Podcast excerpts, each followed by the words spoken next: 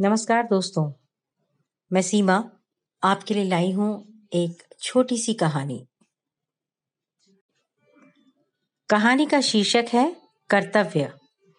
ये एक ऐसे देश प्रेमी युवक की कहानी है जो इन दिनों देश में आई हुई महामारी के लिए अपने परिवार का मुँह छोड़कर अपने कर्तव्य के लिए डटा रहता है।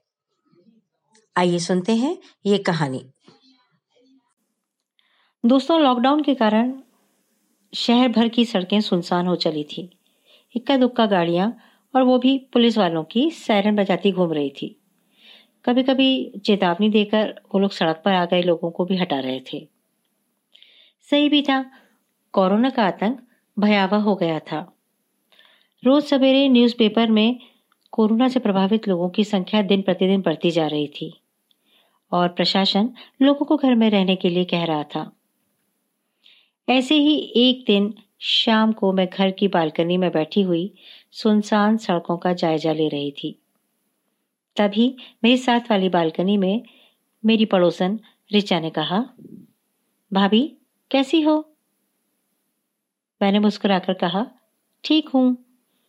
कहते हुए मेरी नज़र रिचा पर अटक गई। लगा कि उसकी आँखें रोई हुई हैं। मेरे साथ ये बड़ी परेशानी है कि मैं फेस रीडिंग अच्छे से कर लेती हूँ। और जल्दी ही पहचान जाती हूँ कि सामने वाले को कोई परेशानी तो नहीं है। कई बार ऐसा मेरे घर में भी हुआ है कि मैं समझ जाती हूँ कि साहब यानी मेरे पतिदेव का मिजाज बिगड़ा है तो मैं उलझने के बजाय सोशल डिस्टेंसिंग का सहारा लेने लगती हूँ। खैर रिचा मेरे सामने थी और मैंने खुद को रोकते हुए उससे पूछ ही डाला कि, डियर, क्या हुआ? वो शायद तैयार नहीं थी। तपाक से बोली, कहा? मैंने भी डिटाई से कहा, तुम्हारे साथ।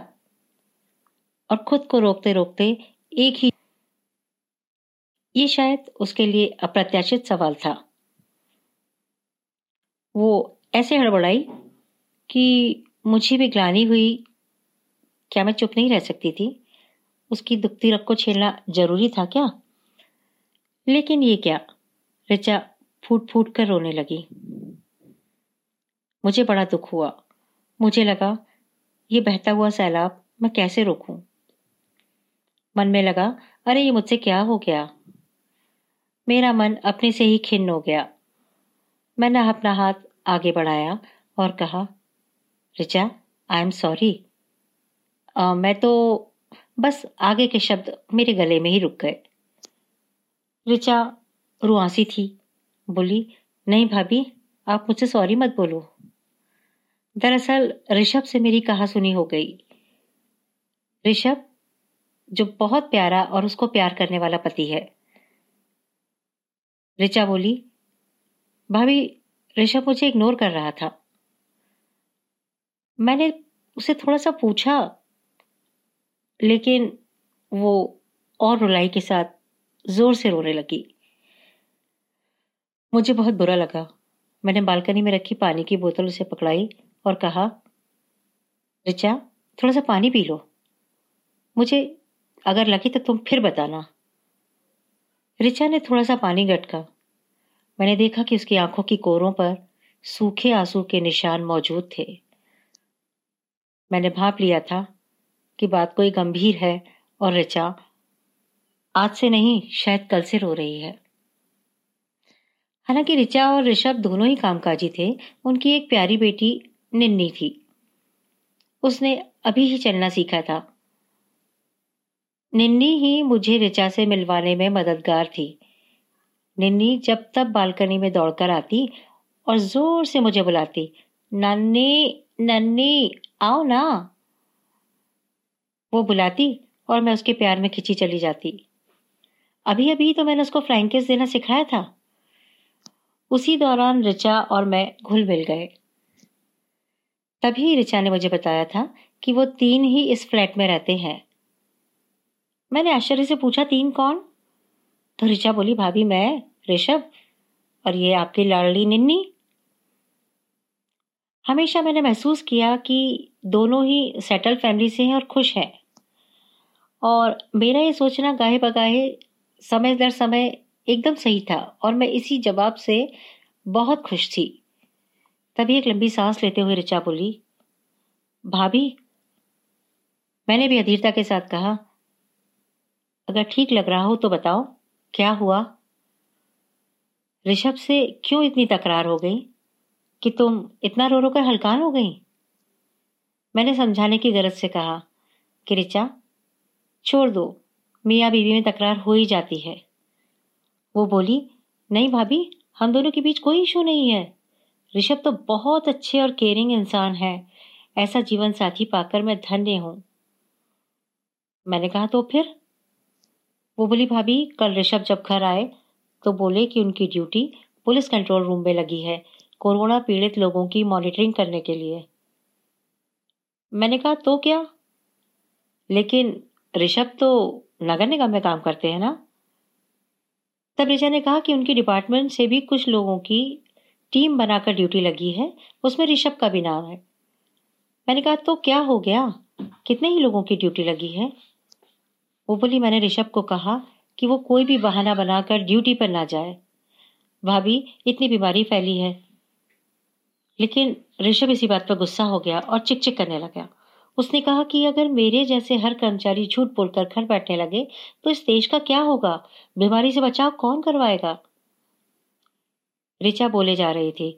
ऋचा ने कहा कि मैंने फिर ऋषभ को चिल्लाते हुए कहा, एक तुम ही देश प्रेमी हो। तुम ही हमार बनना चाहते हो। अगर तुमको कुछ हो गया तो हमारा क्या होगा? भाभी, ऋषभ इतना सुनते ही भड़क गया। बोला कि जिस ऑफ़िस से पगार लेता हूँ, वो भी देश का है। जब भर्ती हुआ था, तब यही कसम ली थी कि जब भी, जहाँ भी कोई भी ड्यूटी लगेगी, मैं ज़रूर करूँगा। मैं देश से अपने कर्तव्य से गद्दारी नहीं करूँगा। और भाभी, फिर वो ये भी बोलने लगा कि रिचा, तुमको डरने की ज़रूरत नहीं है। मैं बाहर ही अपनी व्यवस्था कर लूँगा। जब तक सारा माहौल ठीक नहीं हो जाता, मैं घर भी नहीं आऊँगा। इतना कहते कहते रिचा हाफने लगी। मैं सन्न थी। फिर रिचा बोली कि ड्यूटी की धुन में ऋषभ सचमुच अपने कपड़े और शेविंग किट लेकर चला गया। अब कहते कहते ऋचा की रुलाई फिर फूट गई और बोली, तब से ऋषभ ने मुझसे कोई कांटेक्ट नहीं किया। अब तक ये सब सुन के मेरे मन में ऋषभ के लिए सम्मान जाग उठा था। मैंने ऋचा को कहा कि तुमको तो गर्व करना चाहिए पगली कि तुम्हारा पति देश पर आई आपदा में वीर सिपाही की तरह काम आ रहा है। झटके से मैंने अपने मोबाइल से ऋषभ का नंबर डायल किया। उधर से आवाज़ आई। नमस्कार। जी कौन? मैंने कहा, मैं आपकी साइड की बालकनी वाली पड़ोसन और निंडी की नन्नी बोल रही हूँ। उधर से आवाज़ आई। जी बताइए, कोई मदद तो नहीं चाहिए? मैंने कहा, नहीं नहीं, मैंने तो सिर्फ़ ये बताने के लिए आपको फ़ोन किया है कि आपकी ऋचा और निन्नी दोनों ठीक हैं। जब आप फ्री हो जाएँ तो उनसे कॉल कर लीजिएगा। उसने बहुत शिष्टता से कहा कि अगर आसपास ऋचा हो तो बात करवा दीजिए। मैं तो जैसे इसी फिराक में थी, तुरंत ऋचा को मोबाइल पकड़ा दिया। मैं तो जैसे इसी फिराक में थी, तुरंत ऋचा को मोबाइल पकड़ा दिया। मैंने सुना ऋचा धीरे धीरे आहिस्ता आहिस्ता ये कह रही थी आई एम सॉरी डियर बोली, जब तक ठीक ना हो जाए ऋषभ, तुम वही अपना कर्तव्य निभाओ, देश के लिए काम करो, घर की चिंता मत करो, मैं निन्नी को संभाल लूँगी, उसकी नन्नी भी है ना साथ में, तुम बेफिक्र रहो. कॉल कट गया था।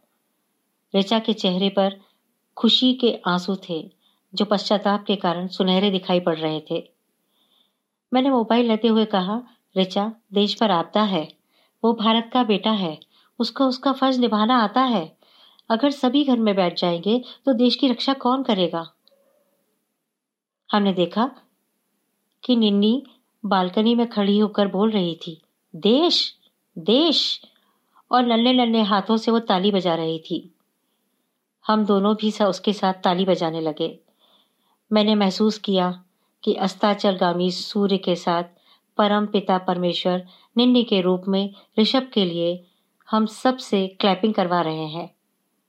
निन्नी बालकनी में बार बार कह रही है, जय हिंद जय हिंद। दोस्तों, ये एक छोटा सा प्रयास था उन लोगों के लिए जो कोरोना वॉरियर्स हैं, जो इस आपदा में अपने घर परिवार को छोड़कर अपने देश के लिए, अपने कर्तव्य के लिए, आप सभी के लिए, आप सबकी जान बचाने के लिए दिन रात काम कर रहे हैं। आइए, हम सब उन्हें सलाम करें।